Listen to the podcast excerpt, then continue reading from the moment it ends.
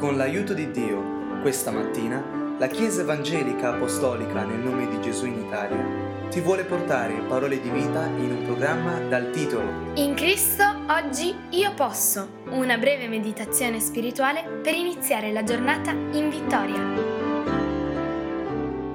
Questa mattina leggiamo la scrittura, la parola del Signore, in un proverbio che mette luce su una piega dell'anima così difficile da estirpare, da raddrizzare. Dice Proverbi 19:15: la pigrizia fa cadere in un profondo sonno e la persona indolente patirà la fame.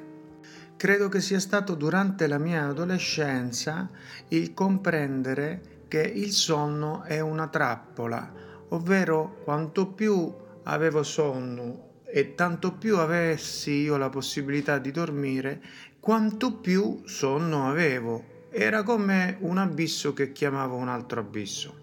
La parola di Dio mette luce non tanto sul sonno, ma quanto sulla sua causa, la pigrizia, l'indolenza. Inoltre la scrittura mette l'accento sulla conseguenza di questa pigrizia, ovvero dice patirà la fame, come conferma Ecclesiaste 10:18: per la pigrizia le travi della casa crollano e per la inattività delle mani piove in casa. Ora c'è un'abbondanza di versetti che mette luce su questa piega dell'anima, molti dei quali ci rivelano come sia difficile per l'uomo stesso uscirne fuori. Per questo dice Proverbi 6:9: fino a quando, o pigro, rimarrai a dormire? Quando ti scuoterai dal tuo sonno? Il punto è che il sonno sembra dolce e sembra che un altro po' più di sonno mi toglierà il sonno. Invece dice così Salomone, sempre nel libro dei Proverbi, capitolo 24, versetto dal 30 in poi: sono passato presso il campo del pigro e presso la vigna dell'uomo privo di senno, ed ecco, dovunque crescevano le spine, i rovi ne coprivano il suolo, il muro di pietra era crollato. Osservando ciò, riflettei attentamente, da quel che vidi ne ricavai una lezione. Dormire un po', sonnecchiare un po', incrociare un po' le braccia per riposare, così la tua povertà verrà come un ladro e la tua indigenza come un uomo armato. Ovvero quel po' di riposo, quel po' di sonnecchiare in più, chiama ancora un po' di più, e questo provocherà gravi danni. Uno di questi è una stanchezza cronica. Proverbi 26:15: il pigro affonda la sua mano nel piatto, ma si stanca persino a portarla alla sua bocca. Secondo, i desideri aumentano e sono sempre insoddisfatti. Per questo dice Proverbi 21:25: i desideri del pigro lo uccidono, perché le sue mani rifiutano di lavorare. Ho avuto stagioni nella mia vita, prima di conoscere il Signore, in cui ho vegetato come un'ameba, come un microorganismo, e mi ricordo che mi dava fastidio tutto. Se avevo da fare una noiosa commissione, quello era un terribile giorno. Per questo la parola di Dio in Proverbi 15:19 dice: la via del pigro è come una siepe di spine, ma il sentiero degli uomini retti è reso piano.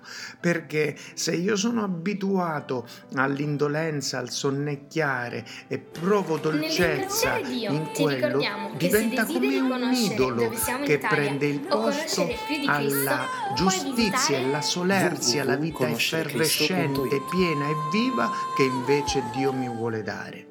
E questa è la notizia buona: c'è una soluzione. Si chiama solerzia.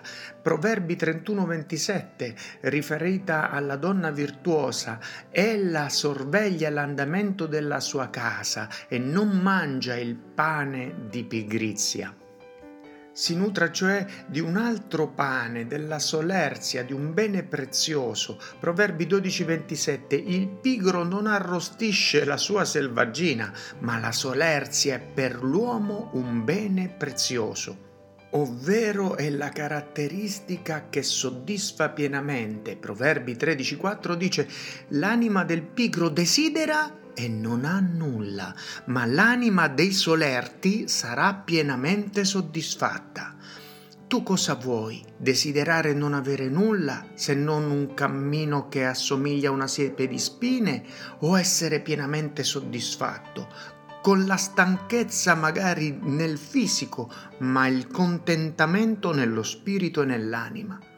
Cosa dobbiamo fare allora? L'unica è seguire la parola di Dio. Per esempio, Proverbi 6,6 ci dà una soluzione alla pigrizia. Dice: «Va dalla formica, o pigro, considera le sue abitudini e diventa saggio». La formica ha come abitudine pensare alla solerta attività del suo lavoro. Quando è estate non fa altro che pensare all'inverno e per questo lavora e lavora di più, perché sa che deve immagazzinare. E quando è inverno, sai cosa pensa? All'estate non fa altro che pensare: appena c'è un raggio di sole, uno spiraglio, devo uscire, voglio uscire, voglio lavorare. La saggezza della formica è quella che di fronte all'ostacolo prova ad andare a destra, prova ad andare a sinistra, e se non c'è via d'uscita né a destra né a sinistra cerca di scavalcare l'ostacolo, e qualora fosse insormontabile ci scava un tunnel sotto, e qualora questo non fosse possibile chiama tutte le formiche per cercare di sollevarlo l'ostacolo. Certo, questo è il consiglio che la parola dà a colui che è pigro, perché dobbiamo anche evitare di cadere nell'opposto, perché la tentazione viene sempre in una doppia faccia, per evitare di deviare non solo a destra ma nemmeno a sinistra. Non possiamo diventare stacanovisti dipendenti dal lavoro. Per questo dice: vada la formica o pigro, si riferisce al pigro, per risolvere questo piega dell'anima. Che Dio benedica la tua vita nel nome di Gesù, con solerte attività effervescente e ricca di gioiosa felicità. Amen.